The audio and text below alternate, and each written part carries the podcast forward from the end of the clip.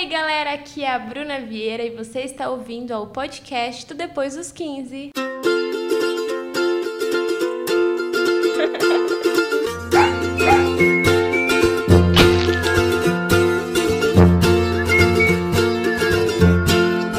Voltamos, 2020 começou essa nova temporada e neste episódio temos uma convidada especial que é Catarina Mello, minha Oi. amiga querida. Gente, eu vou deixar a Kate se apresentar porque vocês precisam conhecer o trabalho maravilhoso que ela faz inspirando mulheres do mundo inteiro a viajarem por aí. Conte, Kate.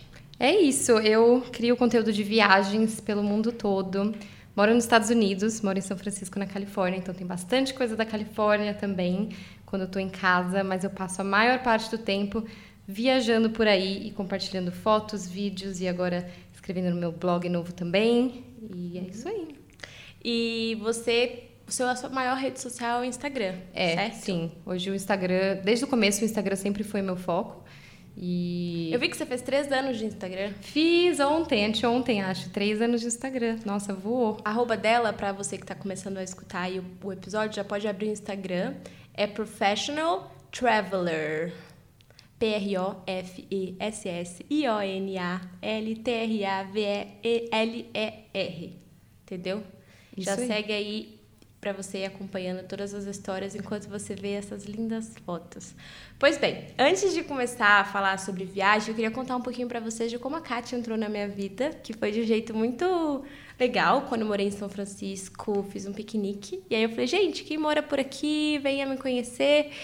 E a Kátia foi, eu não sei, assim, o universo uniu, porque tinha muita gente no piquenique, muitas Tinha, meninas tinha lindas, 20, incríveis. pelo menos. Só que a 20 gente se pessoas. aproximou Muito. e, e sei lá, eu olhava pra ela, eu já sentia confiança, assim, e parecia que a gente era amiga há muitos anos. E a gente já tirou umas fotos ótimas. É, é verdade. E logo depois, assim, eu acho que na semana seguinte, eu não sabia, eu não entendia direito o que você fazia. Eu sabia que você trabalhava no Google, certo? Na época, então você trabalhou Sim. muitos anos no Google. E ela falou: olha, olha o meu perfil. Daí eu entrei e falei: gente, que fotos lindas, a gente tem que fazer alguma coisa. E aí nós fizemos a nossa primeira viagem, que foi para. O Havaí foi a primeira, né? Não, foi pra. de- A gente foi de carro. Ah, que foi aquela que a gente foi lá Pra no, Point Pra Reyes. Point Reyes, é. É que quando eu fui pra São Francisco, a Kátia já morava lá um tempo, né? Quando você mudou? Eu mudei para os Estados Unidos já tem cinco anos. Pra Califórnia tem três e meio. Certo. Tô três e meio. Mas você é mais exploradora que eu, e isso foi uma coisa que me inspirou desde o primeiro dia. Porque eu sou uma viajante, mas eu sou uma viajante um pouco medrosa. Então eu sempre fico, ah, alguém vai comigo, alguém que já foi, eu fico planejando. E a Kátia é muito assim, vamos amanhã? Vamos desse jeito? Chega lá e a gente vê o que acontece. E foi assim, de um dia pro outro, Foi, ela falou, vamos super. conhecer esse lugar aqui na Califórnia, eu sempre quis ir, eu dirijo, você vai comigo me ajudando, vamos. Daí a gente foi, você me passou, passou de carro lá em casa. Daí, e foi muito engraçado, gente, porque eu sou uma péssima copilota. Péssima. Nossa, péssima. muito ruim, muito ruim. E assim, porque lá em casa, minha mãe estava na frente, a minha mãe ajudava meu pai e acabou. Eu nunca sentei na frente, no banco da frente, eu não dirijo. Então a primeira coisa que a gente sentou, ela falou, direita ou esquerda? Aí eu falava direita, ela, mas qual que é direita? Lembra disso? É, eu Desse sou muito ruim com direita e esquerda também. Então isso não ajuda, mas a Bruna manda virar em cima da hora, já passou a curva e ela falou, putz, era ali. Ela se distrai contando as histórias, esquece de olhar o GPS. 100%. Eu sou péssima copiloto. Então, no primeiro momento, eu falei, mano, eu nunca mais quero andar com- de carro com essa menina. Ela é muito brava. Porque ela contando comigo e eu assim, ai, mas você sabe que é Califórnia, assim, viajando na maionese. Ela, Bruna, me ajuda. Mas chegamos bem ao nosso destino. Que, como foi? Como é esse lugar que nós fomos? Eu lembro que a gente ia num parque, mas o parque estava fechado, certo? Era um, é um parque mais ou menos assim no norte de São Francisco, ali meio que na costa. E acho que o parque estava aberto, mas o que estava fechado era a, aquela casinha lá. Que Ah, era um lugar luzinha. tirar foto. É, como que chama? Eu e Um a lugar Kátia temos uma memória luzinha. péssima, então vocês vão ver que ao longo do episódio, muitas vezes, nós vamos começar. Aquele negocinho lá! Aquele ah, negócio, aquele, aquele eu Não trem. tô lembrando a palavra. É aquele que fica, tipo, na- nas pontas, assim, perto do mar, que joga uma luz para os navios não baterem. Como chama aquilo? Não. farol! Farol! O farol tava fechado, que era um lugar Isso. lindo para tirar foto. Mas no fim a gente fez um piquenique maravilhoso. Foi, com uma fez vista umas outras linda. paradas num barco que, que tava afundado, meio afundado, assim, que a gente tirou umas fotos. Foi incrível. Foi muito legal e essa viagem foi uma viagem muito importante para mim, assim, porque foi muito divertido. E eu tinha dificuldade, assim, de fazer coisas sozinha ou conhecer alguém e fazer coisas com essa pessoa. Então foi uma primeira experiência que foi demais. Eu voltei para casa feliz da vida, muito realizada, cheia de história para contar. Então eu lembro com muito carinho daquele dia e lembro que uma coisa que eu aprendi com você assim logo que a gente começou a fazer rolê foi a olhar as localizações do Instagram e pensar, tipo, olha, aqui é um lugar legal de tirar Sim, foto, aqui é um é, lugar legal é. de tirar foto. Porque se vocês entrarem no perfil da Kat, vocês vão ver que ela faz umas fotos muito artísticas e muito turísticas, assim. Então, pela foto, você meio que se apaixona pelo lugar. E para conseguir criar esse conteúdo, você tem que ter um preparo antes, uma pesquisa, Sim, com né? certeza. Pesquisar os lugares antes, de pensar se tem a ver com você, ou que tipo de foto você pode fazer ali, enfim. Referências. Referências, o que, que você vai levar para tirar essa foto junto, se você quer fazer um piquenique nesse lugar incrível, se você quer, enfim. Tem que ter esse preparo. Os perrengues para tirar foto, tipo, pensar em três, quatro roupas diferentes para conseguir produzir um conteúdo que vai durar por alguns dias, né? Para alimentar as redes se sociais. trocar no meio de qualquer lugar, do carro, do cantinho, atrás ah, do... sim! A gente foi de carro e aí a gente ficou trocando de roupa dentro do carro, assim. Então, uma vigiava e a outra ia. Porque, assim, como eu tenho blog há muitos anos, eu super entendo o trabalho da Kátia e ela faz esse trabalho também, então ela também entende quanto. E é muito. Isso para mim foi muito importante, assim, conhecer pessoas que gostam tanto quanto de uma coisa que eu gosto muito. Isso é natural, assim. Uma ajuda a outra. Porque senão você se sente, tipo, que você tá pedindo muito favor pra outra pessoa uhum. que tá com você. Tipo, ah, você pode tirar uma foto? Ah, você pode esperar agora meia hora até eu ir te fazer essa outra foto? Então, viajar com alguém que curte as mesmas coisas, ou o mesmo estilo, enfim, é muito gostoso, porque você não se sente mal de ficar pedindo o tempo todo, vocês curtem juntos, né? É, e eu, eu sinto que você é muito perfeccionista com o resultado da foto. Sim. E que é uma característica muito marcante no seu trabalho. Você sabe que a foto é da Kate pela riqueza de detalhes e o cuidado com a sua expressão, com a roupa, com a luz, com a edição e tudo mais. Então, isso requer uma atenção dobrada, assim, para passar a mensagem que você quer passar. E é muito louco como a fotografia de viagem, assim, é isso, né? Aquela coisa, você vai inspirar alguém a largar tudo que está fazendo por uns dias e ir para aquele lugar. Ir para aquele lugar, aquele é. lugar. Com certeza. Você já recebeu umas mensagens assim de pessoas que viram sua foto, foram lá, amaram e vieram agradecer? Já, já recebi de lugares, já recebi de hotéis, tipo as pessoas mandando assim, como se fosse uma selfie no quarto do hotel. Às vezes já recebi até mensagem de gente falando: "Ah, eu cheguei aqui no hotel, pedi para ficar no mesmo quarto". Ah! Sei lá, se por um acaso eu mostrei o número do quarto, ou às vezes as pessoas mandam mensagem: "Ah, eu queria o mesmo Com quarto porque eu queria exatamente a vista que você que você teve". E aí as pessoas me mandam mensagem do mesmo quarto. Ah, eu fui lá pro meu aniversário, amei, não sei o que. É muito gostoso receber. Amei o destino, tinha tudo a ver com o que você falou mesmo. É, nossa, para mim é tudo receber, receber essas mensagens. E você foi para quantos países até hoje? 49. Eu não consigo você falar para mim e falar, Bruna, fala 49 países. Eu nem não sei se sai.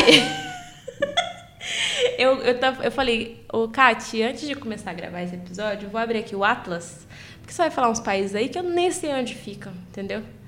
Mas me conta, qual foi a viagem mais surpreendente que você fez na vida? Até, até hoje, né? Porque isso muda. Acho que surpreendente foi o Egito, que eu fui tem um mês e meio. Primeiro que todo mundo falava pra mim que ia ser super perigoso. Não, perigoso, você vai mesmo, sem certeza, não vai, você é louca, não sei o quê. Cheguei lá, você gente foi sozinha? Senti... Não, eu fui com outras, outras meninas de viagem também, que criam conteúdo é, pra YouTube e pra Instagram. E, mas só meninas e foram e tinha um guia com a gente o tempo todo e, e, tinha mais uma pessoa acompanhando a gente, dois fotógrafos homens, mas assim, era a maioria meninas. A gente se sentiu super segura o tempo inteiro.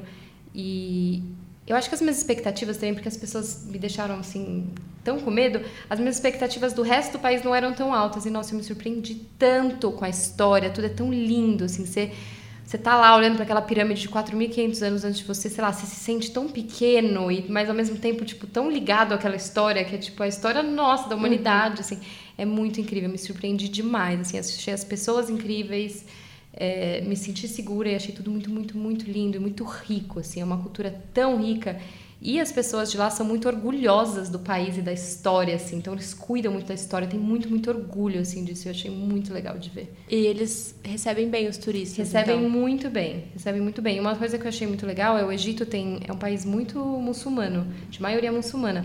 Mas mesmo não sendo a religião deles, as pirâmides e tal, é, eles cuidam com muito carinho. É, eu não esperava isso, eu esperava assim que cada um ia cuidar das suas religiões e meio que não gostar da outra. Não, eles entendem a riqueza dessa história a importância, e a importância pro, do turismo para o país deles, então eles cuidam mesmo assim. E eu acho isso muito legal. Eles podem até não cuidar é, das ruas, pode estar sujo, não sei o que, mais dos monumentos e das coisas. E, pelo menos a impressão que eu tive é que eles tinham um cuidado assim muito grande é, perto do que eu esperava ver e perto do que eu vejo em outros países é, similares assim pelo mundo.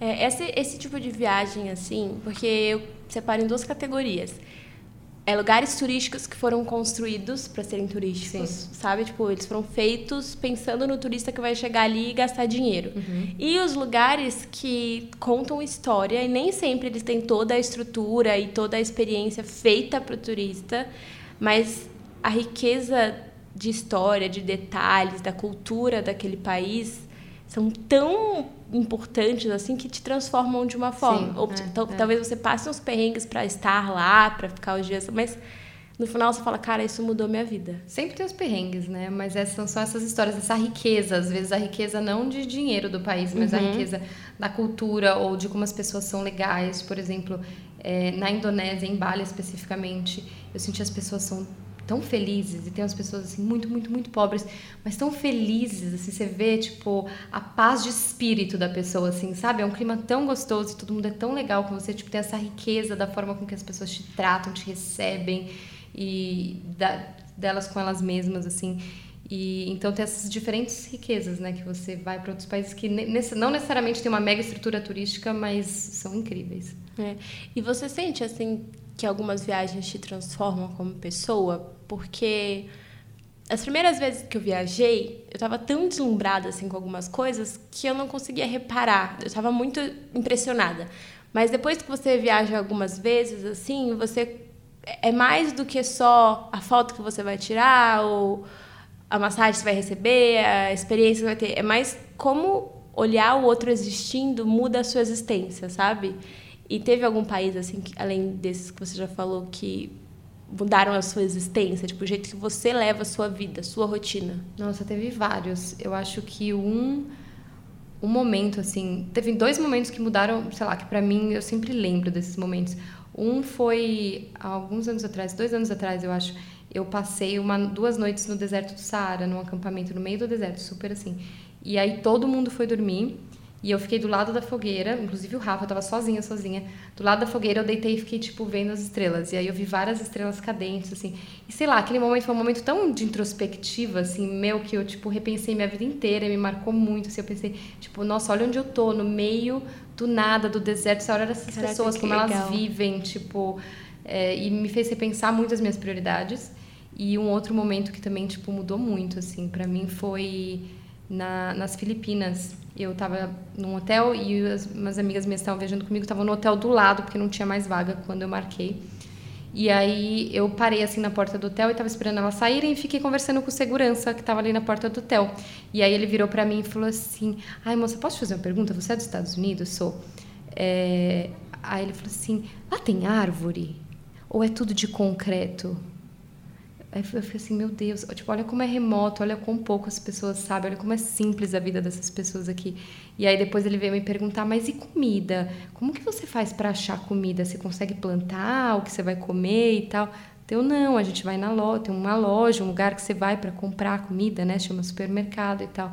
Então, assim, para ele, o mundo era assim, fora dali era concreto, não tinha. E lá eles estão acostumados com. Cada um cria seu próprio, uhum. sua própria galinha, sua própria horta, vive dali do que tem da terra e tal. E, e, me fez também, assim, tipo, mudou muito a minha forma de ver o mundo e de, tipo, pensar, caramba, olha como, quantas vantagens eu tive na vida, oportunidades, e olha o resto das pessoas, como elas vivem, como eu posso ajudar, como eu posso mudar isso, ou como a gente pode até preservar isso, porque ele está feliz da vida é, lá. É ele não necessariamente quer todos os luxos e coisas de cidade grande, ele está feliz da vida lá no meio das árvores dele, ele não quer mudar para um lugar que não tem, que ele acha que não tem árvore. Então, sei lá, me fez repensar muito, assim, foi, foram dois momentos muito marcantes para mim. E por que, que você escolheu os Estados Unidos para morar, você acha? Ah, eu acho que um pouco de oportunidade. É um lugar que tem muita. muito fácil, assim, atrás de oportunidade. Tem muita competição, óbvio, mas é, tem essa parte de oportunidade de trabalho. Eu fui, quando eu fui, eu estava trabalhando no Google ainda, e lá tinha muito mais oportunidade, porque é onde era a base do Google. Uhum. E eu sempre quis morar fora. Eu já tinha morado fora por períodos curtos e tinha morado em Nova York um tempo e tinha gostado muito de, de morar nos Estados Unidos. Assim, tem muita comodidade também, tudo é fácil, tudo funciona. E, mas a Europa é outro lugar que eu gostaria de passar, sei lá, seis meses, um ano. Talvez eu não acho, pro... amiga, que a gente vai passar seis Vamos. meses na Europa juntos, na não Itália, acredito. lá numa casa linda, Ai, sim. toscana. Vamos Tudo. comer, rezar, amar. Mas comer. É, muito- ênfase no comer. Não, rezar também é bom. Amar também. Mas comer vem primeiro. Comer primeiro. Esquecer a ordem, né? Ai, ai. Uma coisa que eu vou confessar aqui é eu adoro viajar, mas me dá até um arrepio pensar em aeroporto, num processo que é viajar. Tipo, as primeiras vezes que eu viajei, eu tava tão ansiosa pra viajar que só de pensar no aeroporto de Guarulhos eu já ficava arrepiada, assim, "Uh, viagem, que delícia. E aí eu já passei uns perrengues, assim, aeroporto de dormir no chão, de voo cancelado, de avião com problema, enfim, coisas que são normais e que acontecem e que mudam a experiência e que fazem parte de viajar. Então você tem que estar Sim. preparada para se divertir, mas preparada também para passar por isso, caso aconteça. E eu sei que você tem umas histórias meio bizarras, assim. Tem muitos perrengues. Gente, perrengue é o que mais acontece. Perrengues chiques. Perrengues sim, chiques, exatamente. Perrengues com privilégios. Só que são perrengues que, que é legal que eu, pelo menos, gosto de saber que já aconteceu com alguém e como a pessoa lidou, como ela resolveu. Pra quando acontecer comigo, se acontecer comigo com alguém próximo, eu saiba o que fazer, sabe? Então conta pra gente aí os perrengues de aeroporto que você tem na manga. Nossa, só tem perrengue em aeroporto, assim, voo cancelado, voo que eu perdi. É, teve um perrengue que não foi tão de aeroporto, mas foi assim, eu cheguei, eu tinha uma escala muito longa na Coreia, de 15 horas, não mais. E aí eu falei assim, ah, vou ficar aqui no aeroporto, 15 horas. Era um aeroporto maravilhoso, mas eu falei, ah, não, vamos ali, né, conhecer a Coreia. E aí eu peguei, sozinha, eu tava sozinha, completamente sozinha, já eu. Aí, Vamos ali, eu e vamos, Na Coreia. E aí eu peguei e falei assim, ah, vou pegar esse ônibus aqui, tinha uns ônibus lá que levava pro centro da cidade. Gente. E aí eu falei, vou pegar esse ônibus aqui, vou descer lá, dar uma passeada, daqui a pouco eu volto, né? Aí deixei minha, minha mala, despachei minha mala no aeroporto. Eu peguei um hotel que lá tem- tinha uns hotéisinhos dentro do aeroporto. Pra deixar minha mala de mão, minha mochila, pra não ficar carregando esse monte de coisa o dia inteiro. Deixei nesse hotelzinho que é de dentro do aeroporto, assim, lá dentro da segurança. E aí eu peguei esse ônibus e desci lá no meio da Coreia, lá no meio de, de Seul. E aí eu desci lá e aí eu descobri que não tem Google Maps. E não tem Uber, e não tem nada disso na Coreia. E eu não sabia, né, pessoa. Eu sempre me preparo muito, mas como era uma escala e eu não planejava sair do aeroporto, fizeram pesquisa. E aí eu desci lá e falei, legal, agora eu volto como? Porque tá tudo em coreano, não tem Google Maps pra eu andar aqui dentro. Amiga, Não esse tem é o Uber, pior pesadelo. Estou, de- estou a pé e o aeroporto foi, foi- O ônibus foi tipo uma hora de ônibus. E eu falei, ah, que legal, perrengue, eu aqui, sozinha. Mas eles não têm nenhum tipo de Uber? Nada que funcione de uma Então, Uber, é, o Google, nada que é do Google funciona direito lá, assim, e por causa de várias restrições da Coreia do Norte, enfim. E aí no fim eu acabei andando na cidade inteira a pé, porque o Google Maps abre, mas ele não traça nenhum trajeto, sabe? Então, sabe quando você vê aquela bolinha azul no mapa? Sim. Você vê o mapa e você vê a bolinha azul que é você. Ele não faz assim, pra ir de A a B, você vai fazer, virar aqui, fazer. Só que eu ia, tipo, ah, tá bom, minha bolinha tá aqui, ela tem que chegar ali. Aí eu ia, tipo, andando e vendo pra onde minha bolinha tava indo. Nem com o Google Maps funcionando eu consigo Eu usar. chego. Dessa forma, eu estaria lá na Coreia ainda. E aí o perrengue foi, beleza, conheci vários lugares, foi maravilhoso, sozinha lá andando na Coreia, e eu nunca tinha viajado sozinha, sozinha, assim. E conheci vários lugares e falei, ah, tá bom, vou voltar com tempo pro aeroporto, né? Vai que- Aí consegui chegar na estação, foi muito difícil chegar na estação que eu precisava para pegar o trem que tipo um metrô assim, que volta para o aeroporto, e eu não conseguia descobrir ônibus, tipo, jamais eu ia conseguir descobrir lá que ônibus que eu tinha que pegar. Aí eu cheguei na estação e fui pagar com um cartão de crédito, e eu acho que não dava o mínimo, sei lá, não podia usar cartão de crédito para comprar o negócio do metrô. Eu falei, eu tô sozinha, não conheço ninguém, só tenho meu cartão de crédito, tipo, eu não tenho dinheiro comigo. E, e vou fazer como? Não tenho dinheiro coreano. Acho que eu até tinha algum outro dinheiro, sei lá. Ferrou. Aí eu tive que pedir dinheiro na estação da Coreia pra comprar a passagem, porque eu ia fazer E como? eles te ajudaram? E uma, uma mulher finalmente me ajudou. Várias pessoas falaram não, tipo, olharam pra mim assim, quem é que é essa louca? Nem sei se eles me entenderam ou não. Mas, tipo, eu tive que pedir dinheiro na estação de trem da Coreia. Porque eu tinha, tipo, não, não tinha o que fazer. Eu ia tipo... começar a oferecer meus brincos, assim, ó, me dá aí, cinco reais, toma aqui o meu brinco. Mas as pessoas me olhavam com muita desconfiança, sabe? Deu tipo, não, eu tenho cartão de crédito, mas, tipo, não funciona. Tipo, eu não, não lembro se não aceitava cartão de crédito internacional ah. ou se só acertava débito, não sei. Tipo, eu sei que não tinha como. E eu zero achei que isso ia acontecer. E não tinha pessoa, era aquelas estações que, tipo, não tem guichê com o ser humano, sabe? É tudo máquina. Sim. E eu, tipo, vou fazer como aqui? Tipo, e aí foi o perrengue de pedir dinheiro para conseguir voltar pro aeroporto. Então, mas sabe o que eu fico pensando, escutando você falando assim, que tem umas situações da vida da gente que você fala, putz, eu já passei por um negócio que eu achei que não tinha saída e eu arrumei uma saída Aí vem um outro perrengue e você fala, putz, eu, eu, eu, resolvi aquilo, sabe? Eu tô super preparada. Então esses perrengues são importantes para isso, certeza, né? Com certeza, com certeza. Mas eu gosto de viajar com você porque você tem umas histórias muito ruins. Então eu falo, não, tudo bem, eu tô com a Catarina. Tá tudo bem, resolver. tá tudo bem. ela vai dar um jeito. Ela vai dar um jeito. Ontem a Caixa estava chegando. Bruna, você não sabe, eu quase fui presa no aeroporto. Aí ela contou. Ah, é, eu fui Essa presa. é ótima fui, também. Não, fui quase não, né? Tipo, é detida o nome, né? Tipo, não fui presa. Mas fui detida no aeroporto dos Estados Unidos, de São Francisco, por três policiais da... Eu já, eu já, ele já ia. Assim. Mas essa foi, nossa, gente, eu tremia tanto. Foi, foi assim, eu tava lá, fui embarcar, escaneei meu, meu, meu cartão pro Egito, de embarque né? pro Egito. Escaneei meu cartão de embarque e apareceu uma luz vermelha, assim, não pode embarcar. Aí a mulher escaneou de novo, não pode embarcar, três vezes. Aí a mulher olhou pra mim assim, tipo, quem é essa, né? Tipo, fugitiva da, da Interpol. E aí ela pegou e chamou outro cara, aí o cara pegou e falou assim: ah, não é ela. Deu ela o quê? Que, quem sou eu? O que, que tá acontecendo? Alguém me explica. E aí ele pegou assim: não, me acompanha, por favor, a polícia quer falar com você. Ah. Deu, oi? Tipo, a polícia quer falar comigo, eu não fiz nada, moço. E eu tava sozinha, né? E aí, é porque eu tava nessa viagem do Egito, eu fui com várias meninas e outros pessoal que eu conheço, mas ninguém saindo de onde eu tava. Cada um saindo de um canto do mundo e se encontrar no Egito. Então, a aparência era que eu tava indo viajar sozinha. Sim. E aí o cara me andou assim comigo e tinha três policiais na porta do, do avião é, pro, olhando o documento de todo mundo, basicamente procurando por mim. Procuradíssima. E aí o cara apontou para mim, eles largaram lá todo mundo e me, me pegaram e me escoltaram até uma salinha. E eu, tipo, por favor, alguém me fala o que tá acontecendo. Eu, tipo, não tô entendendo. E eu já pensei na temporada nova lá do Orange is the New Black, que eles já vão para aqueles presídios das pessoas que são deportadas e ninguém sabe onde tá no meio dos Estados Unidos. Ai, já me vi de, de, uniforme em laranja lá e ninguém sabendo onde eu tá. Nossa, juro, já vi toda a temporada e eu lá no meio. E fiquei muito nervosa. E eu não queria parecer nervosa, porque eu não queria parecer que eu estava fazendo alguma coisa errada, porque eu não estava fazendo nada errado. E no fim eles foram bonzinhos comigo, eles só fizeram várias perguntas. Assim, no começo eles falaram assim: "O que que você está indo fazer no Egito sozinha e você comprou uma passagem de última hora ontem?" E o problema da passagem é que a minha passagem tinha sido emitida seis meses antes, só que o meu sobrenome estava errado. E aí eu vi no dia anterior, quando eu fui fazer check-in. E aí eu liguei na companhia aérea e falei, olha, meu nome está errado. E aí eles cancelaram e reemitiram a passagem. Então, para a polícia, era uma passagem nova, que tinha acabado de ser comprada. 24 horas, e para os Estados Unidos, o Egito é um país instável, assim, politicamente, né? Uhum. Então, eles falaram assim, o que, que você está indo fazer nesse país instável, sozinha, de última hora? É, você conhece alguém lá? Você está em contato com alguém pelas mídias sociais? O que, que é que você vai fazer lá? Tipo, totalmente desconfiando de eu mim, terrorista. Pegar... Não, moço, mostrou no meu Instagram, moço, só vou fazer umas fotos e vou embora. Então, mas ele perguntou o que, que você faz da vida. Aí eu falei, expliquei dele. Você ah, mostrou legal. seu Insta? Mostrei. Falou, olha meu feed, que lindo, moço. É, ele falou, não, mas você quer, deixa eu ver, quantos seguidores você tem? Aí você faz da vida, esse é seu trabalho, o que você trabalhava antes? É, mas ele perguntou assim, minha vida inteira. É, você é casada? Cadê seu marido? Por que ele não tá com você? Tá sozinha por quê? Ah, não, Sua mulher tá independente. Exatamente. aqui. Ah, não, ele tá em casa, ele tem que trabalhar amanhã, ele não vai. Ah, mas qual é o nome dele? Qual é o telefone dele? Anotando tudo. Tipo, anotou meu endereço, o telefone do Rafa, meu telefone. É, anotou a minha vida inteira.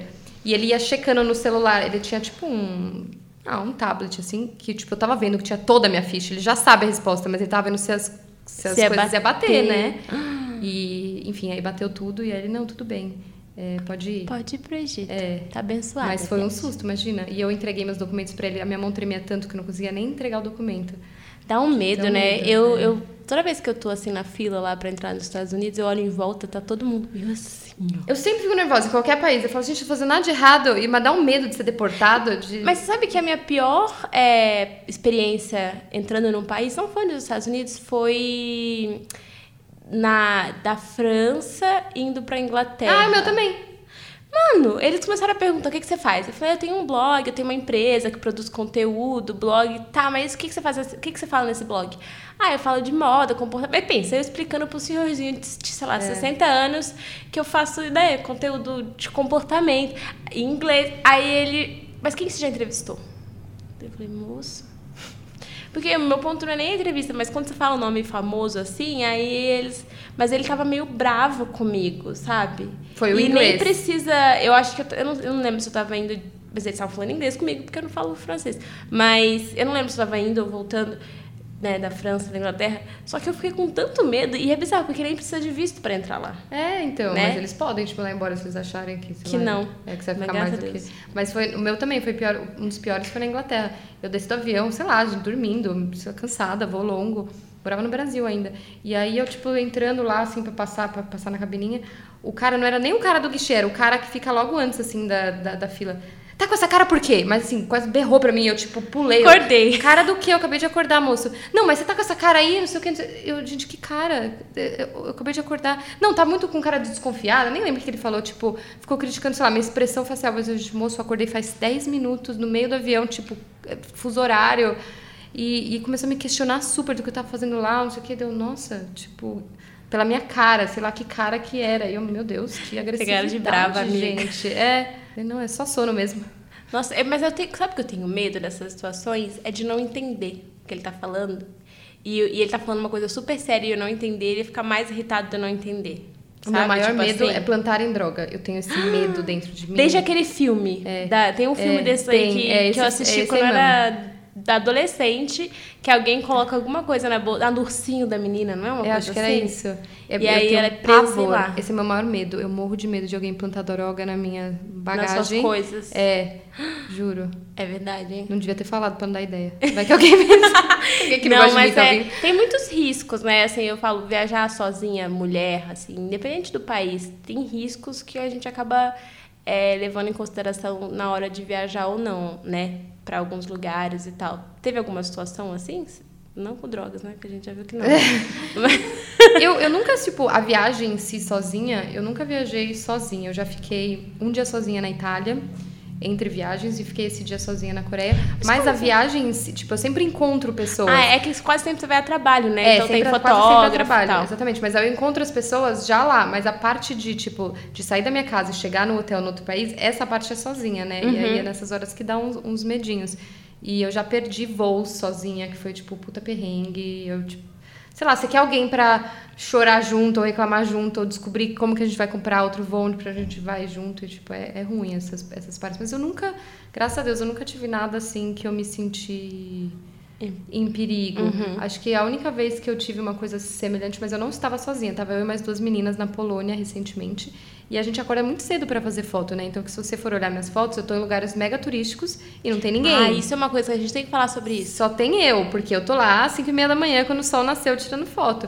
E aí a gente foi, acho que era num, um domingo, numa praça nessa cidade da Polônia, e só tinha cara velho, assim, bebaço, que, tipo, bebeu no sábado à noite, sei lá, eu, meio, sei lá, estranho, assim, tipo, andando pelas ruas, assim.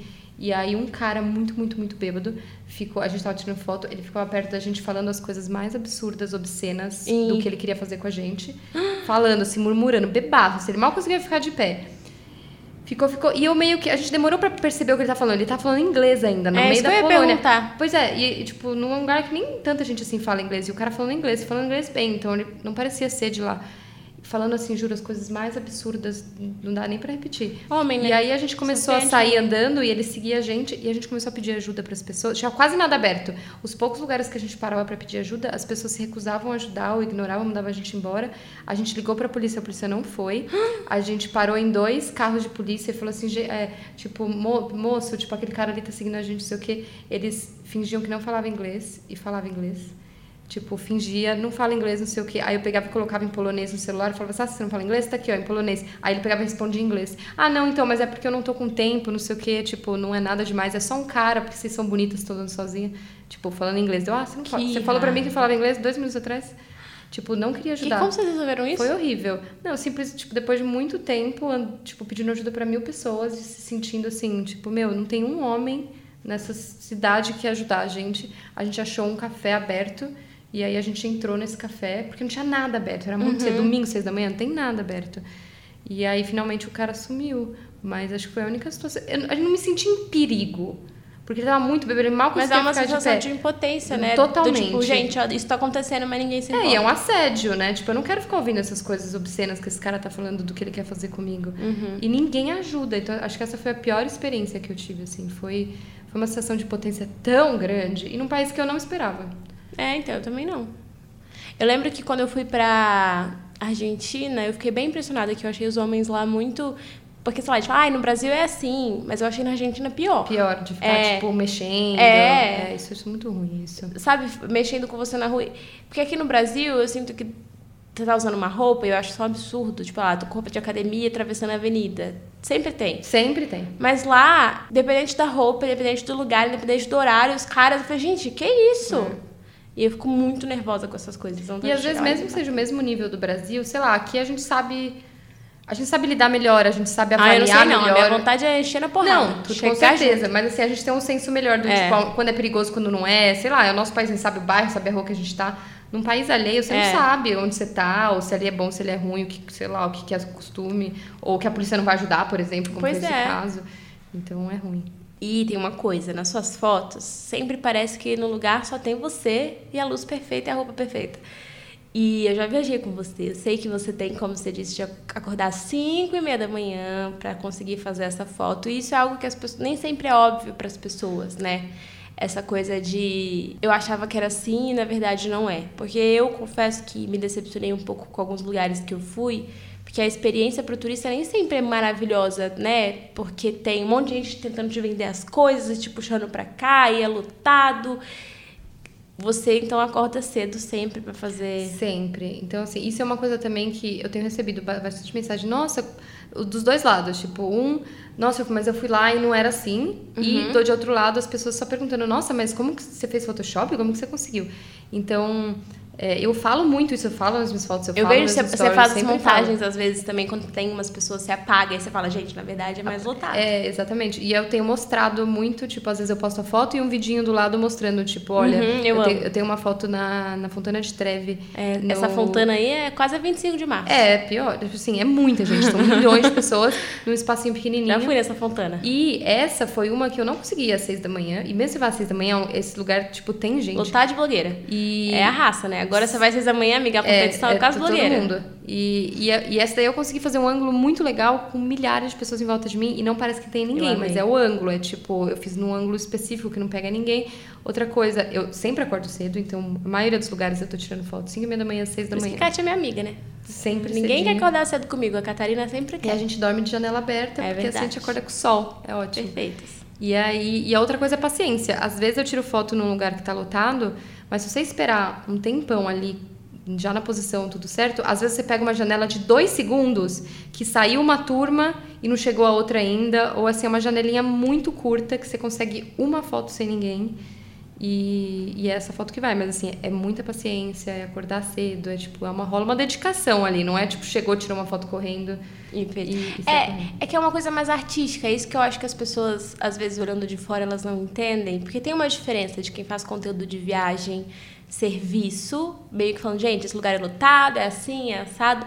Mas eu acho que o seu caso é muito inspiracional, assim, é para mostrar um ângulo, uma, uma luz, um jeito diferente de ver aquilo, sabe? Ou como você imagina, como você idealiza. E você deixa isso claro, você mostra a edição. Sim, eu sempre Você mostro, mostra o resultado final é. e é um trabalho que é diferente. Então, eu acho que se a pessoa está em busca de um conteúdo, tipo, ah, deixa eu saber como é a fonte o dia inteiro.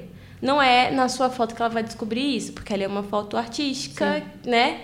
E essa diferença é importante de entender, porque eu já vi pessoas criticando esse tipo de influenciador que faz conteúdo de viagem de um jeito como se, ah, mas não é verdade. Não é que não é verdade, é como se fosse uma história sendo contada. Exatamente, E é um quadro ali que exatamente. você dirigiu o seu corpo, ou o fotógrafo te ajudou, enfim. Mas tem um porquê de ser perfeito assim, e é o que você busca, né? É, e é como se fosse revista, assim, sabe? Fotos de revista não tá uma galera, ou enfim, é uma foto pra contar uma história, pra mostrar um, um ponto específico. E, mas eu sempre, sempre mostro no story, sempre falo disso. E outra coisa, se você quer ter essa experiência, é só acordar cedo. Porque tá, tá, tá lá a opção de ter. E foi uma coisa que eu aprendi, assim, a gostar muito de, tipo, passear na cidade antes de todo mundo acordar. É um sentimento tão gostoso. Ai, mas essa é uma dica muito boa, de ter, assim, sabe? A cidade só para você. É você, os passarinhos, o, o, primeiro padeiro ali abrindo a padaria, o cheirinho do pãozinho. É assim, Aí nossa... você dorme cedo? Pra você conseguir acordar mas cedo? Mas eu não durmo muito nas viagens, né? Dorme é, tarde e tá cedo. postando que tá doente, né? É... Mas, mas assim, eu não sou de sair à noite. Isso é uma coisa que eu não faço. Eu não saio à noite. Se eu durmo tarde é porque eu tô trabalhando, alguma coisa assim no hotel. Perfeito. Mas vou pro quarto do hotel cedo para descansar, porque eu gosto muito desse primeiro horário da manhã, assim. Eu vou tá tentar fazer mundo. mais isso, amiga. Porque vezes eu acordo cedo pra pegar o café da manhã do hotel. E você pega a vibe do lugar, assim, sabe? É esse tipo, ver a cidade acordar e aproveitar um é. lugar só pra você. E depois, às vezes, eu gosto de voltar quando tá, tipo, todo mundo pra ver o espírito daquele lugar cheio, a energia e tal. Mas é gostoso ver as Quase sempre coisas. é cheio de turista, né? É. Dependendo do ponto turístico. Porque eu acho que como viajar virou uma coisa mais acessível do que era, será, sei lá, 20, 30, 40 anos os pontos turísticos num período que o clima tá bom, sei lá, no verão na Itália, vão estar tá lotados, porque tem bastante gente querendo conhecer sim, aquele sim. lugar.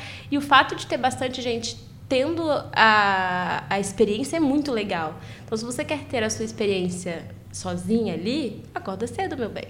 É, e viaja fora das épocas de pico também, de, dia da semana, enfim. Por exemplo, terça e quarta é um dia mais vazio, independente do lugar. Tipo, normalmente é um dia mais é? vazio. Aí, fala pra gente e... mais dicas assim, além de é, acordar ter, cedo. Terça e quarta costuma ser os dias mais vazios, na maioria das atrações, lugares e tal. Acordar cedo e logo que abre.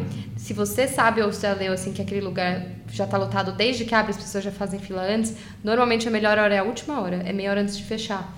Porque daí e a galera já foi embora. E a luz é, boa do sol, né? É, às 5 às 6. Então é sempre o começo, mas se o começo é lotado, o final também é bom. Porque vai todo mundo embora e você tira a sua última foto ali antes deles fecharem.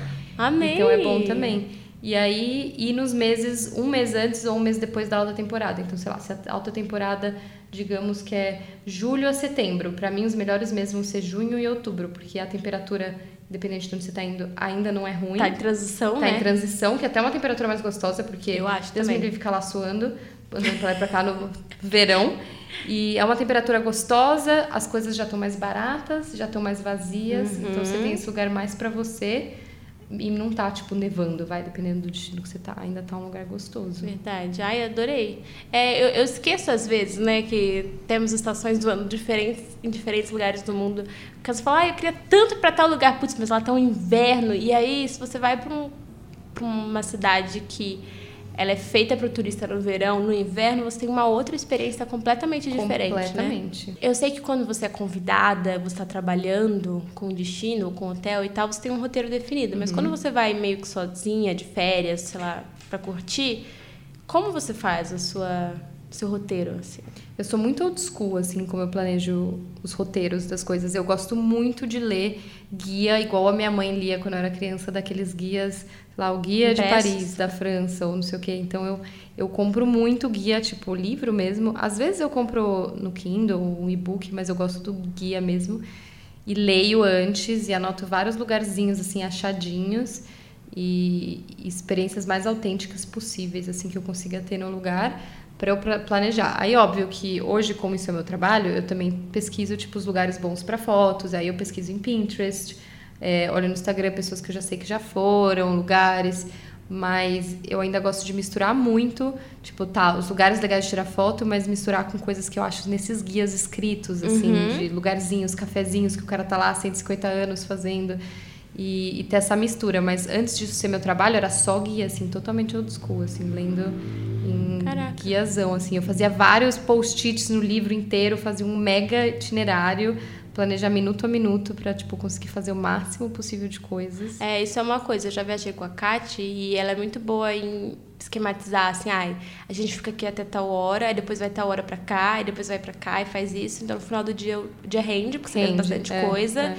conheceu bastante, mas você meio que se prepara para ah, daqui até aqui tem um trânsito, ou a gente vai pegar isso. Então é legal ter esse planejamento. Né? É, você faz é. mesmo quando não é trabalho, tipo que você tá. Sempre fiz, fazia até mais, porque quando eu viajava menos, eu tinha mais meses para planejar. Então eu passava tipo muitos meses esperando a viagem e uhum. planejando cada detalhinho, fazia até planilha de Excel, tipo às sete e meia aqui, às oito horas aqui, às oito e meia aqui. Deus a reserva e, e, era bom porque tem coisas e umas, alguns passeios, algumas experiências, umas coisas que você descobre assim lendo blogs, leio muito blog também é, de viagem, eu gosto. muito.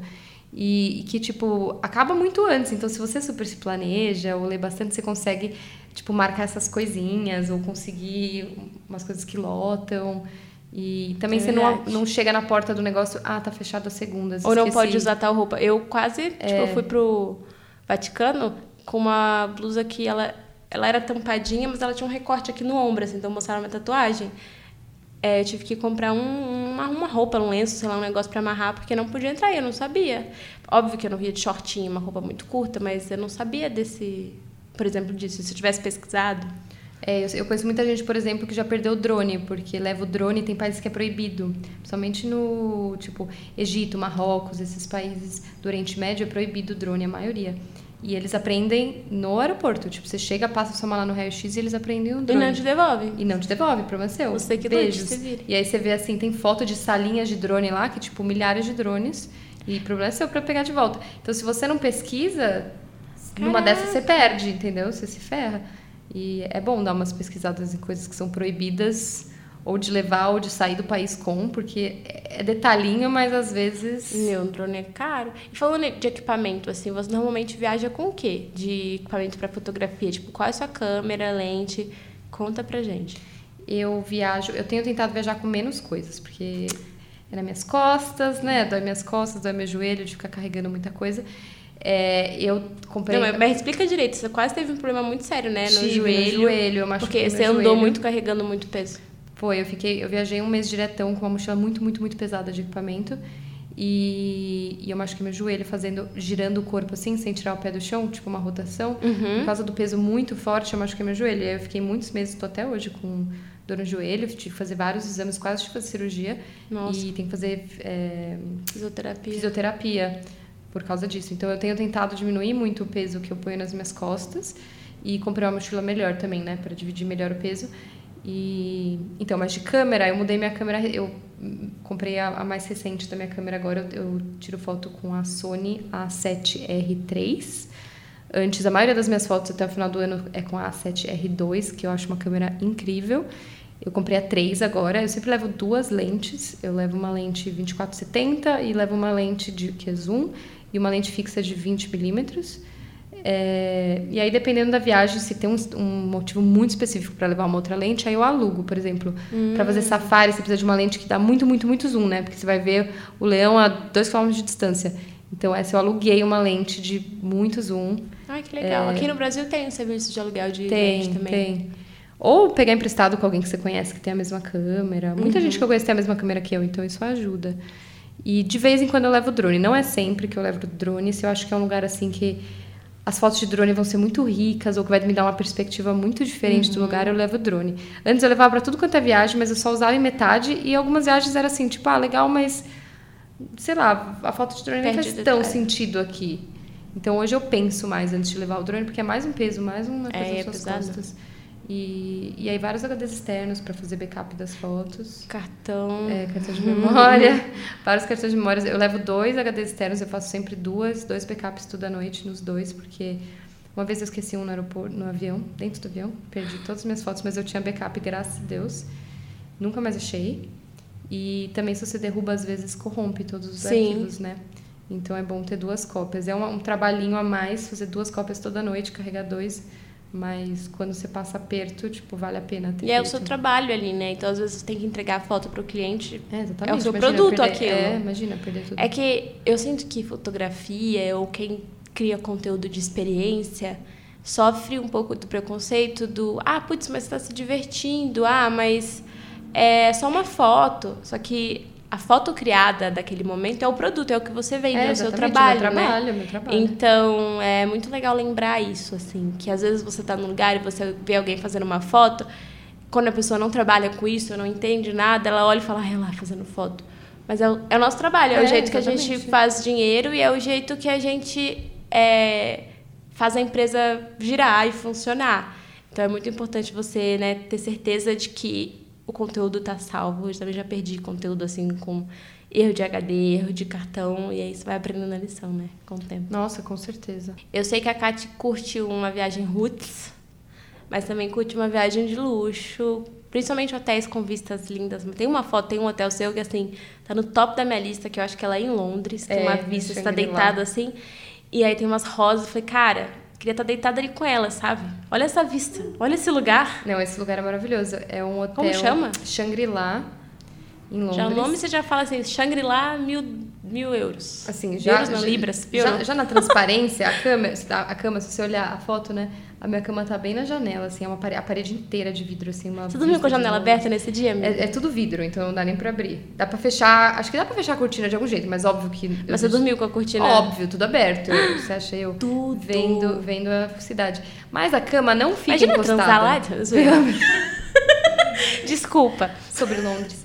É, a cama não fica na, na- no vidro linda, maravilhosa, como estava na minha foto. Mas eu, óbvio que a primeira coisa que eu faço é sempre arrastar a cama até a Não janela. fica colada no vidro? É Não. que tem gente que tem medo também, né, de altura. Eu, ar- eu arrasto todos os hotéis. Se tem uma vista linda... As camareiras te odeiam, elas fazendo macumba até hoje odeiam, juro. E a cama não saía, então, tipo, ficou a base da cama no lugar e meu colchão lá, lá na, no lado da janela. Nada! É, Mentira. Aí a camareira entra e fala, meu Deus do céu, O que, que foi aconteceu? doido. É, foi. Sempre arrasto cama, gente. Então, se você chegar no hotel e falar, pô, mas peraí, não tá igual aquela foto que eu vi, é por isso, eu arrastei a cama até a janela. Ah, chocada. Não sabia disso. Essa foto é tudo. E, e roots, assim, aqueles pernilongão te mordendo, não teve? Acho que o mais roots que eu fiquei foi na- no Quênia, não, na Tanzânia. É tipo uma tenda. É uma tenda, vai, entre aspas, de luxo, mas é uma tenda de lona, grandona, assim, do tamanho de um quarto, tipo, o maior quarto da minha casa. Mas é uma tenda. Então, tem mosquito, o chuveiro é literalmente uma, um balde em cima, assim, que você aperta, tipo, puxa assim, a cordinha e sai pelos furinhos. E, e que foi mais perrengue. E aí, esse daí foi a minha... Eu fiquei sem tomar banho três dias. Foi Porque, foda. amigo, o balde não tava funcionando? Então, porque o balde você só pode encher de água é, quando tem luz do lado de fora, porque o cara enche o balde de água pelo lado de fora da tenda. E a tenda é no meio do, no meio da savana africana, tem leão e tudo do lado fora da sua tenda, solto, assim. Você tá como se fosse no meio do zoológico sem grade. E eles só podem colocar água lá, é, sei lá, das 8 da manhã às 5 da tarde, que é quando tá- tem luz, pra eles verem que não tem um leão ali esperando pra comer eles. E a gente fazia safari o dia inteiro e a gente chegava depois que acabou o horário de que podia tomar banho. Que então, gostoso. eles não podiam pôr água Tá lá. todo mundo fazendo safari fedido. É, então... Três dias. Então a gente, graças a Deus, antes de ir, eu comprei, que é uma coisa que eu não viajo sem hoje Ai. em dia, é lencinho de neném. Então meu banho era lencinho de neném. La- Lavava tudo com os lencinhos de neném. Todo mundo fedido e a Kátia com cheiro de Johnson. Johnsons. Foi maravilhoso, porque tinha muita poeira, então eu usava vários lencinhos e esse era meu banho. Então esse foi o mais perrenguinho, assim. E aí depois que a gente saiu desse hotel na tenda, a gente foi para um hotel normal na cidade e aí acabou a água quente. Tava frio. Então eu, depois de três dias sem tomar banho, meu primeiro banho foi gelado. Eu fiquei tão infeliz, Fechou eu quase poros, chorei. pensa assim. Foi, foi triste, eu fiquei bem. Queria chorar no meio do chuveiro. Esse foi um perrenguinho, assim. Um perrengue maravilhoso no meio da fazendo safari. Não reclamo, faria novamente. Mas foi um perrenguinho. É, lembro, Kate, que você me ensinou uma técnica de tirar foto sozinha. Tipo, deixar a câmera num cantinho, correr lá e fazer a pose. E eu ficava olhando aquilo desesperada, tipo, roubar minha câmera, eu não sei se. Como... Mas você criou um método aí que dá certo. Conta pra gente. Eu criei vários métodos, assim, agora tá um pouquinho mais avançado o meu método de tirar foto sozinha. Eu descobri que tem um negócio, eu sempre coloquei no tripé, eu sou a pessoa, juro, uma das melhores pessoas para achar aonde apoiar o celular para tirar foto. É eu sou a verdade. pessoa mais criativa, acho que é ter feito engenharia. Quantas vezes já quebrou o celular esse ano, Kátia? Esse ano não, acabou de começar. Ah, eu sempre quebro aquela telinha de, de cima, mas não é, mas você, tira, você não mesmo- tira com o celular, né? Você tira com a câmera. É, não, mas assim, mas pra stories ou coisa assim que eu tiro com o celular, eu sou a pessoa mais criativa do mundo pra arrumar um jeito do celular ficar parado de um jeito e você correr lá e tirar foto. Mas com a câmera, é a- eu, eu quase nunca levo tripé. Então eu sempre faço uns. Empilho uns livros, umas, umas mesinhas, umas coisas pra arrumar o lugar que eu vou pôr a câmera. E ponho no timer, mas hoje em dia eu descobri uma pecinha que você compra, nem, nem é caro, eu não lembro agora, mas é um aparelhinho que você conecta na, conecta na sua câmera e você consegue programar do jeito que você quiser. Você pode programar ela para tirar, esperar 30 segundos e depois tirar 10 fotos em intervalo de um segundo. Então você programa todo o intervalo, ou para ela tirar uma foto a cada dois segundos para sempre, ou para ela tirar 10 fotos super Esse- rápidas. Esse aparelhinho é da Sony? Tipo, sua câmera Não, é Sony? tipo, eu comprei na Amazon mesmo, é baratinho. Uhum. E, e serve acho que pra qualquer câmera, ou você compra já específico pra várias câmeras de uma marca. Uhum. E é super fácil, você conecta como se fosse naquele, naquela entradinha tipo de microfone, assim, que toda câmera tem uns entradinhas na lateral. E aí você programa no, no controlinho remoto lá. Você pode usar o controle remoto, que é uma coisa que eu faço muito. Pra- Você esconde na mão, né? Porque ninguém tá olhando sua Essa mão. foto que eu fiz que você falou do hotel em Londres, eu fiz com controle remoto. Então, se você olhar bem, tem umas fotos lá que você vê um negocinho pretinho no canto, que é o controle remoto. E aí você aperta, e assim, você programa do jeito que você quiser. Então, eu tinha programado para quando eu apertasse, ele esperar 5 segundos e tirar a foto. Então, eu apertava, deixava o controle remoto e ele tirava a foto. Muitas câmeras você Caraca. consegue sincronizar com o seu celular, e até um aplicativo. Então, você usa o seu celular de controle remoto da sua câmera. E o bom é que você vê, né? Tipo, você põe a câmera onde você quer, vai lá no- na pose, e nas telas do celular você tá vendo exatamente Ah, isso é como diferente. a foto vai ficar. É, então, você consegue ver, ah, não, deixa mais pra esquerda, deixa mais pra direita. Você se arruma e já usa o celular de, de controle remoto, Pra que é disparar. muito legal também. Caraca, eu não sabia que existia aplicativo assim. É muito legal. Porque é até um incentivo, né, pra quem, sei lá, sonha em trabalhar com isso ou quer registrar o momento da viagem sozinha, não quer deixar de tirar foto, pode fazer dessa forma. É, e eu bem, até antes de trabalhar com isso, eu amava ter foto com com meu marido nos lugares. E aí eu pedia para as pessoas tirarem, tirarem as fotos, aí fica tipo foto do pé, corta o negócio que eu Corta, quero é. tirar, tipo péssima. E eu sempre fui chatinha assim com, tipo, ah, não, eu quero que fique uma foto legal, pô, não sei quando eu vou voltar signo nesse mesmo, lugar. Catarina? De Sagitário. Ah, bom. Por isso que eu viajo muito. tá explicado. E então eu já, já fazia isso desde antes disso ser meu trabalho, sabe? De querer tirar, tipo, dar um jeito de tirar foto sozinha, mas é porque eu queria ter foto com ele nos lugares e não tinha ninguém pra tirar. Uhum. Ai, muito legal. Então, você é casada, então você faz bastante viagens com seu marido. Viagens com amigas, viagens a trabalho, Sim. com a família e sozinha. Qual é o seu tipo favorito? Tem um tipo favorito? Um lugar Ai. que tem que ser assim? Um lugar, Um lugar- eu gosto muito de viajar com o Rafa, com meu marido. É, eu não gosto de viajar com muita gente, porque acho que cada um tem um. Ah, tem um estilo, uma preferência e tal. E, tipo, eu sou muito particular com, tipo, eu vou pra esse lugar, não sei quando eu vou voltar, tem umas coisas que eu quero muito fazer. E aí, se eu não posso fazer porque eu tenho que ficar dividindo com todo mundo o que as pessoas querem fazer, isso me frustra um, proqui- um pouquinho, assim. Então, se é um lugar que eu já fui várias vezes, aí eu não ligo. Ou que eu sei que eu vou voltar, mas se é um lugar que eu, tipo, acho que eu nunca mais vou voltar, eu quero muito fazer as coisas que são especiais pra mim. Tem gente que tem estilo muito diferente. E o Rafa muito deixa eu fazer o que eu, o que eu quiser e ele Rafa é segue. um. Então tá bom pra mim, entendeu? Mas eu sei que o estilo dele é- é meio diferente. Assim, se ele puder escolher, ele não faz o dia render igual eu faço. Ele Uhum. fica bem tranquilinho ali na piscina, faz as coisas devagar. Mas aí você combina com lugares. ele, né? Tipo, ah, esse dia vai ser o dia tranquilinho e esse outro dia vai ser o dia. Ele normalmente tem meio período tranquilinho e o resto da viagem inteira é minha. Mais ou menos assim. Mas eu gosto de viajar com ele porque o estilo é bem parecido, assim. Uhum. É, eu gosto de viajar com amigos também, mas aí eu já vou sem expectativas de, tipo, fazer todas as coisas que eu quero. A Uhum. viagem é para curtir aquele lugar com amigos. Tipo, é mais sobre a experiência de estar com as pessoas do que do lugar de fazer XYZ no lugar, que eu- isso eu gosto muito também. Mas eu gosto de grupos menores, tipo, três pessoas. Cabe num carro, né? pessoas. Você tem que exatamente. van, essas coisas. E me fala então, vai, já que você disse que tem tipos de viagem, tipo uma viagem perfeita pra fazer com o marido, uma viagem perfeita pra fazer com os amigos, tipo um destino perfeito pra fazer uma viagem com, sabe, com Sim. estilos.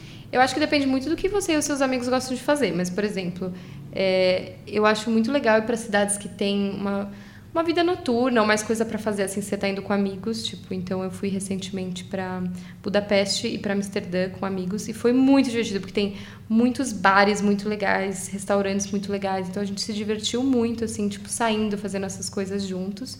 Que é uma coisa que eu acho muito legal. Tipo, atividades para fazer mais em grupo, assim. Uhum.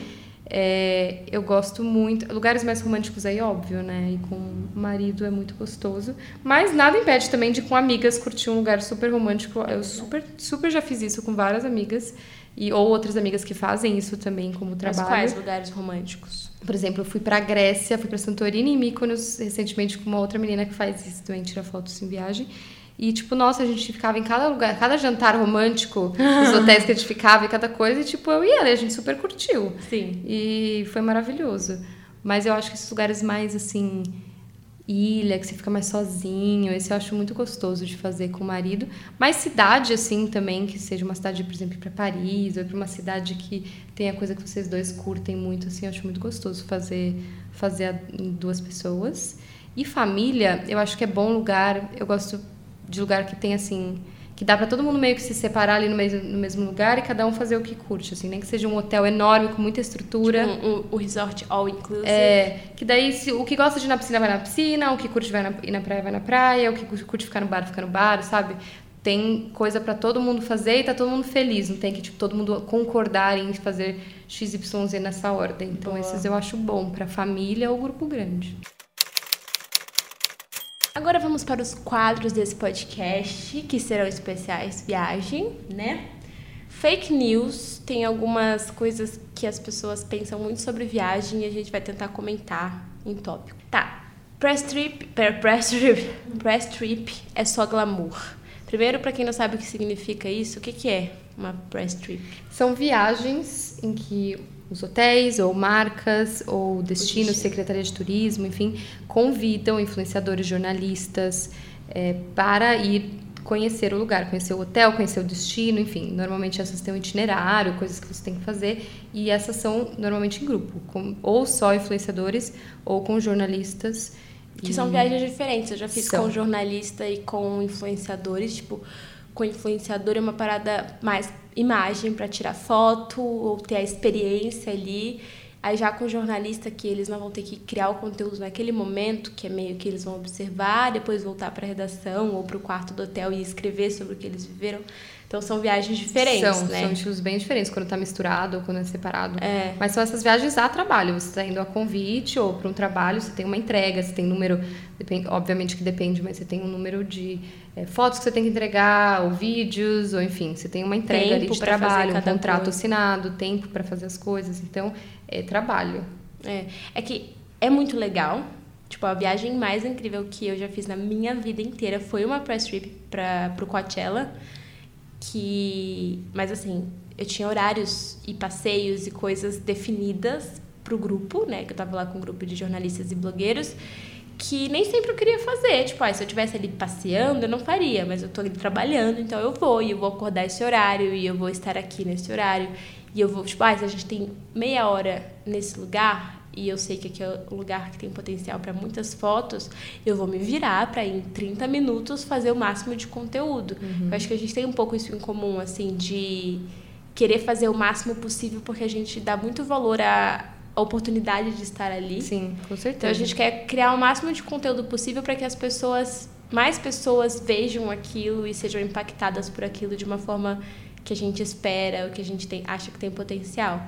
Então, tem um glamour, mas é trabalho. É trabalho, com certeza. Certo. Tem, é, as pessoas acham que você está ali numa prancha, você está deitado na piscina, tomando sol, tomando um drink, e é o que a gente menos Por dois faz. minutos você tá. Exatamente, dois minutos você tira a foto e próximo item do itinerário. E, e é isso que você falou, é um, é um, normalmente é em grupo, e o itinerário que é feito, as atividades são planejadas para agradar todo mundo, para mostrar várias coisas que não necessariamente você está afim de fazer, mas você tem que ir porque você está ali para, para fazer essas coisas e para é, e não significa que a gente aproveitou menos, a gente só aproveitou de uma forma diferente porque a gente está trabalhando. Porque eu já cansei de ver assim hotéis que tem pessoas ali viajando de férias e pessoas trabalhando, criando conteúdo. A galera meio tipo olhando, ah, olha, blogueira fazendo isso, fazendo aquilo. Quando é o nosso trabalho mais uma vez. Então, a gente às vezes faz correndo, ou tá num canto, tá no outro, ou tem um horário específico porque a gente sabe que dá certo e que não dá. Exatamente, então a gente precisa é. entregar. Tem um cliente ali atrás da gente falando, ó, oh, a gente precisa disso, precisa assim. Então, quando você, né, vê isso acontecendo, respeita o trabalho do outro. Você pode não concordar, ou você pode achar um saco, não ter paciência nenhuma, mas alguém gosta muito do que Exatamente. faz. E essas pessoas estão aí trabalhando e criando um novo mercado muito legal, assim. Eu penso que nós, assim, ou blogueiros de viagem que fazem serviço e tal, eles inspiram tanta gente para mostrar como é possível claro, viajar nossa, muito. de muitas formas uhum. diferentes. Tipo, eu cresci no interior de Minas e todo o conteúdo de viagem que eu tinha, o acesso a conteúdo era tipo, sei lá, livros da, na biblioteca, é, histórias de uma tia que contou quando ela foi, mas agora essa pessoa abre o Instagram, abre o YouTube, ela tem toda a experiência Sim. e ela tem todos os tipos de experiência, desde a mais luxuosa até a mais simples, a que a pessoa vai com um budget super limitado, dela, ah, beleza, então eu tenho que me planejar para ter tal grana para fazer tal viagem. E isso é muito legal, porque democratiza, sabe? Mais Totalmente, gente consegue é. fazer. Tá. Ó, e sobre falar a língua local para viajar para um determinado lugar? Você acha muito importante ou dá para ir se arriscar? Dá para ir totalmente, assim. Eu acho que é sempre bom falar inglês, que é, querendo ou não, é a língua que mais facilmente você vai encontrar alguém assim em todos os lugares que vai falar. É, mas dá para ir super, assim. Às vezes até você fala várias línguas, mas você chega no país ninguém lá fala várias línguas. Ele só fala a língua lá super local e não tem jeito. E super dá, nossa, já mímica. fui para muito lugar. É mímica, é apontar, é, é, tradutor no celular. Já tá rolando aquele negócio que você liga assim no ouvido e traduz automaticamente? Opa, tá. Já existe, existe isso? Existe o. Que eu lembro de ver no fone Facebook. De ouvido, o fone de ouvido do Google faz isso, automático. E eu viro e mexo, faço isso com o taxista. Eu vejo que o taxista tá, tá, Se ele tá falando com alguém e eu acho que ele tá falando de mim ou de, sei lá, do grupo que tá no carro, eu ligo o negócio Você já tem esse fone, amiga? Eu tenho. Eu fico ouvindo tudo que as pessoas estão falando de mim em volta de mim, é maravilhoso. Porque elas estão lá falando em polonês, achando que eu não tô entendendo, daí eu ligo o negócio e fico ouvindo toda a conversa. Quanto custa, amiga? Fala pra gente o nome disso aí. Ah, eu não sei como Aqui no meu país, Brasil, não sei ainda. Chama Pixel Buds. É, B-U-D-S.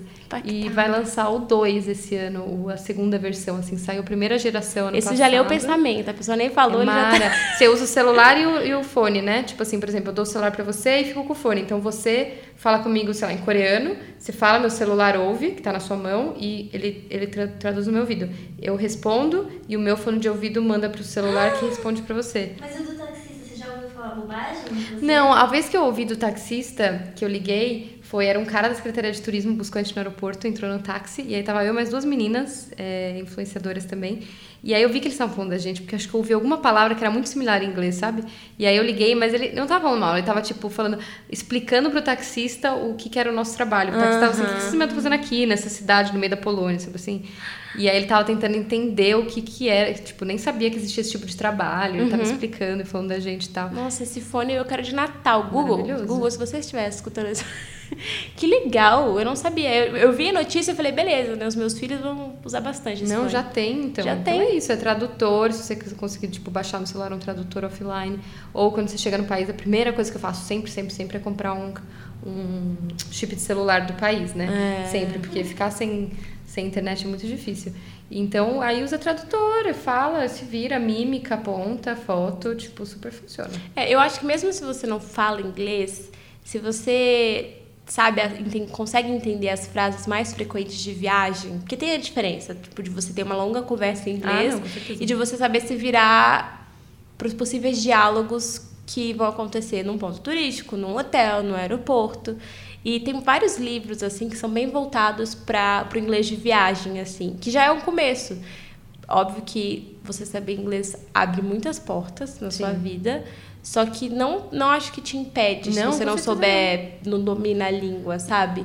E eu tinha uma insegurança muito grande. Lembro quando eu viajei com a CI para a França, meu inglês era muito, muito, muito, muito ruim. E eu morria de vergonha de, de tentar qualquer coisa, porque eu sei lá, eles falam francês, mas inglês alguns entendem. E eu pedi ajuda para tudo, para todo mundo como quando na verdade para o básico eu já conseguia me virar sozinha mas eu tinha medo de errar. é. e aí você pede para o francês falar inglês o inglês deles também não é maravilhoso não, é. sabe? Eles se viram para se comunicar porque eles querem vender o produto porque eles querem que você entre no, na loja deles.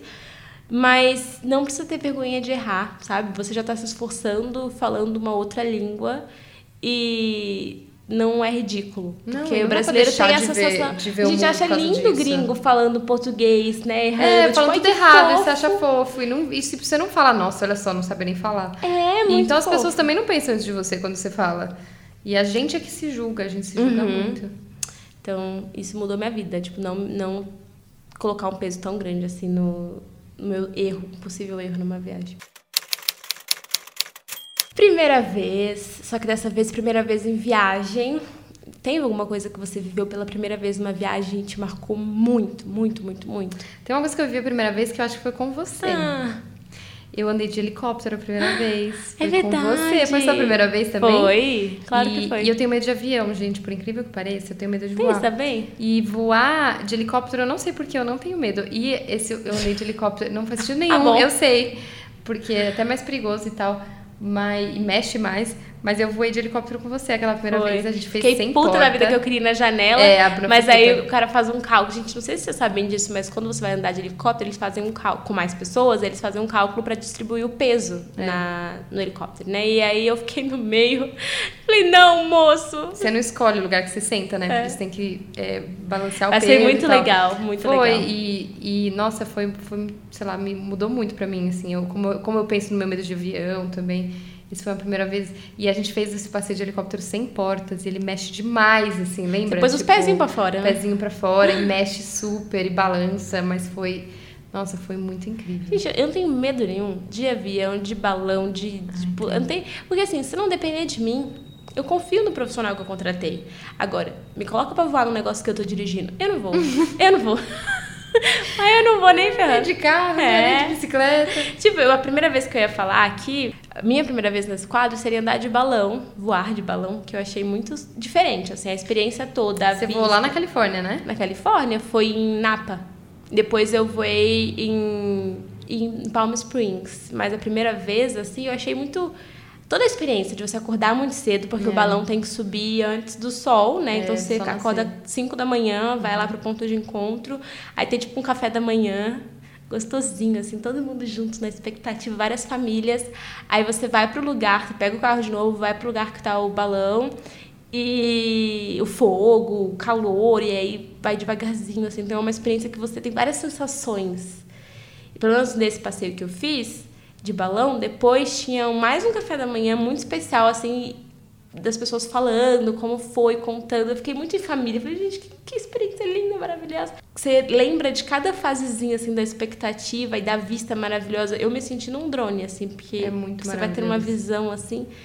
E é E bem mesmo- calmo, né? Ao mesmo tempo. Tipo, você não super sente subida, assim. É. É bem calmo, assim. Mas assim, pra quem tem medo de altura, dá medo. Ah, porque você olha bem assim, você fala, mano, eu tô numa cesta, tem um foguinho aqui em cima, e é isso que tá me E é isso guiando. aí, é. Vai ser muito legal. Então, andar de balão foi uma experiência massa. E mergulhar também. Tanto andar de balão como mergulhar com cilindro também foi uma coisa que abriu minha cabeça. Morria de medo, morria de medo. Eu fiz o curso. Quando eu mergulhei e vi os peixinhos lá embaixo, eu falei, cara, que perfeição. É incrível, né? Eu tirei minha, minha... Eu também mergulhei a primeira vez viajando. E eu tirei a minha certificação para poder mergulhar em qualquer lugar. Mês retrasado também, viajando no Mentira! Havaí. E, nossa, eu, eu- no começo eu tinha muito medo, mas é, é tão... Depois Vale a pena. É maravilhoso. Quando você tá lá embaixo, você não pensa em mais nada.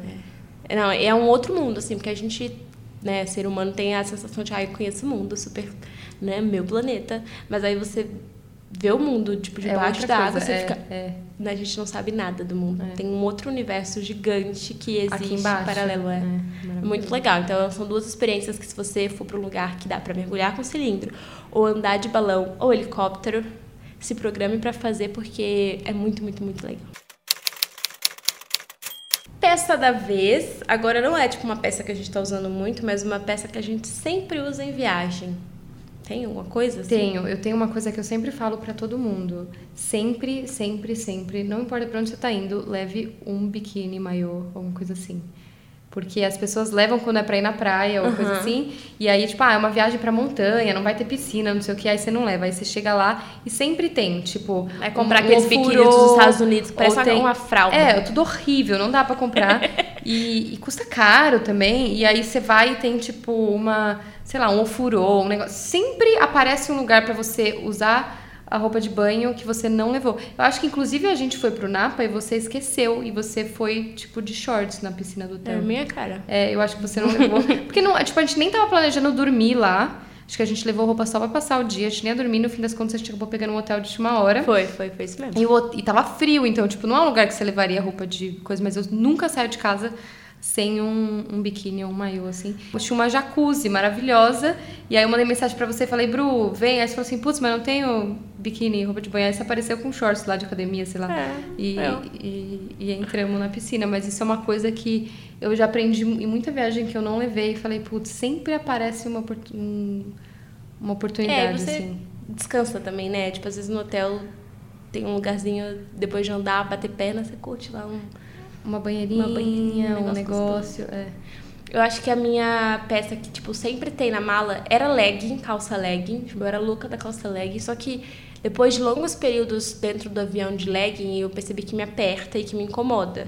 E eu vejo as pessoas viajando de calça legging e eu fico, mas calça legging aperta. Daí eu evoluí a calça legging pro moletom, que é aquele moletom de pijama bem soltinho assim. Adoro, com. Mas tem que ser um moletom fininho porque senão você passa calor dependendo Sim. do lugar que você tá indo. Mas eu adoro, adoro, adoro levar moletom em todo lugar que eu vou, porque se você fizer uma combinação com um cropped bonitinho, você tá arrumada, tá? Mas é. ao mesmo tempo lembra tá pijama, você tá é. super e viajar, o tempo que você passa no avião, no aeroporto, é um, um período da viagem, é uma faz Sim. parte da experiência. Então, quanto mais confortável você se sentir, melhor é, sabe? Eu vejo as meninas sendo, ah, era o look. Aí, tipo, de salto eu fico amada. Respeito, né? Tipo, cada um sabe de si. Mas se você puder ir com calma, tipo, uma roupa confortável, que você se sente bem, eu acho que a experiência é mais legal. E é um caminho sem viaja. volta. Uma vez a gente falou disso, e você, que ir confortável dentro do avião, de moletom, de pijama, o que quer que seja, é igual andar sem sutiã pela primeira vez. É um caminho é. muito sem volta. Você nunca mais quer colocar o sutiã na vida, você nunca mais quer ir de salto e roupa que aperta e jeans. Porque, nossa, é outra, é outra experiência tão mais gostosa. Porque nós de avião já é, tipo, já não é um negócio confortável, né? Tá ali apertado, o banheiro tá longe, tem um cinto, assim, é um. Você confortável, nossa, é outra coisa. É, acho que duas coisas. O moletom e o carefree, que é uma coisa que essa minha mãe me ensinou. Sabe, tipo, protetor diário? Sim que você coloca, porque se acontecer uma emergência, você for ficar mais tempo no aeroporto, mais tempo na conexão, você tira o protetor diário e, enfim, a calcinha tá Sim. limpa. Então é uma coisa também que eu sempre faço quando eu viajo e eu já percebi que em perrengues assim dá uma aliviada Sim. na, sensação, Totalmente, sabe? Tipo, que nem é. sempre dá para tomar banho ou você não quer gastar grana com um hotel no aeroporto. E é uma coisa que não custa nada, sabe? Uhum levar com você ou e colocar. Então são duas dicas, o moletom e o protetor diário. E por último, aplicativo da vez. Tem algum aplicativo de viagem, sem ser vai, Google Tradutor, assim, que são mais conhecidos, que te ajudam sempre quando está viajando? Tem uma coisa que eu aprendi também sofrendo, que é uma coisa que eu faço muito hoje, que não é um aplicativo específico, é pesquisar qual que é o aplicativo de táxi hum. local. Então, tipo, por exemplo, aqui no Brasil é 99 táxis, sei lá, por exemplo. Isso. É, aí eu fui, tem vários países que não pode Uber. Ouvir e mexe, tipo, ai, ah, o Senado do país tal não pode Uber mais, do nada, do dia pra noite não pode. Aí você chega lá e não pode mais. Ou às vezes até cidade, tipo, uma vez eu fui pra, pra Austin, no Texas, e tinha acabado de passar uma lei lá que não podia mais Uber. Aí, tipo, fiquei super na mão. Então, sempre pesquisar antes qual que é o aplicativo de táxi. Tem um aplicativo de táxi local do lugar e além de Uber e baixar. Então, por exemplo, eu fui para é, para Budapeste e lá eu não lembro se não tinha Uber ou se tipo demorava muito, era muito caro. E, e aí quando eu pesquisei, todos os blogs falavam assim, baixa um aplicativo que chama Bolt, que é como se fosse o 99, mas lá de Budapeste. Budapeste. E gente, custava uma custava muito barato, chegava em 30 segundos porque todos os taxistas e, e aí, por exemplo, na Coreia que eu falei que não tinha Uber também, eu não, enfim, pesquisar o aplicativo do, do lugar que você vai de locomoção, assim, porque salva muito. Mesmo se planeja fazer tudo a pé, aí tá chovendo, no meio do lugar tem que andar muito para voltar, você tá exausto, tipo, e aí não consegue um Uber, não tem naquele lugar, e aí você fica preso lá, porque não, não tem mais táxi em qualquer esquina, né, hoje em dia. É. Não é igual antigamente que você punha a mão para fora lá, achava. Não, mas sabe que a gente tava, eu tava conversando com alguém esses dias e, a gente, tipo, cara, como era o mundo antes do Uber? Porque é. hoje a facilidade de chegar é. e sair tinha táxi, mas eu não, não tenho lembranças ligando pra táxi, sabe? Era meio que na ficava vida, na rua, assim, é, esperando. Já liguei na vida pro, tipo, ponto de táxi, procurar, tipo, ponto de táxi na cidade, ligar e mandar, mas assim, pouco também que eu fiz isso na vida. É, pensa, você tá indo pela primeira é. vez no bairro que você nunca foi na é. cidade. Então, é, é, bizarro como esse serviço, assim, no é. geral, de aplicativo, de pedir carro, mudou a forma que a gente se locomove na cidade, totalmente, né? É muito legal.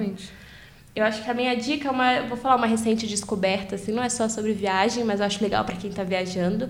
É, eu fui passar os dias em Atibaia com os meus pais e eu não, não tenho academia lá, né? Não pago nenhuma academia lá. E eu queria muito fazer esteira. Aí eu baixei o Gympass, Já ouviu falar? Já, Que é um ouvi. aplicativo que você paga mensalidade, assim, tem vários pacotes, planos, que você pode usar a academia em qualquer lugar que você estiver. Acho que no Brasil, não sei se no mundo, talvez só no Brasil. Não, eu acho que é no mundo. É? Eu acho que é. Então, tipo, tem várias é, academias, igual em Atibaia, que é uma cidade pequena, pro pacote que eu comprei, tinham 27 academias Nossa, disponíveis. muitas? É muito, imagina em São Paulo. Então tem aula de pilates, aula de boxe, o que é muito legal, por exemplo, para quando você tá viajando, vai passar só uma semana lá, e você quer fazer algum exercício. Eu não falo nem só exercício, mas pode ser uma aula de yoga, pilates, boxe, qualquer coisa. E aí você, já, você não tem que pagar nada mais. E você compra tipo um pacote, né? destino. Tipo 10 aulas. É, tem pacotes, tipo, de uma. Tem academia que custa 40 reais do- a, a diária, né? 30 reais a diária. E aí o valor mensal dessa academia seria 250. Então todas as academias que custam até 250, se você pagar o pacote ilimitado, você pode usá-las pode usar, todos os legal. dias, entendeu? Aí vai de acordo com a academia que você tá afim de ir.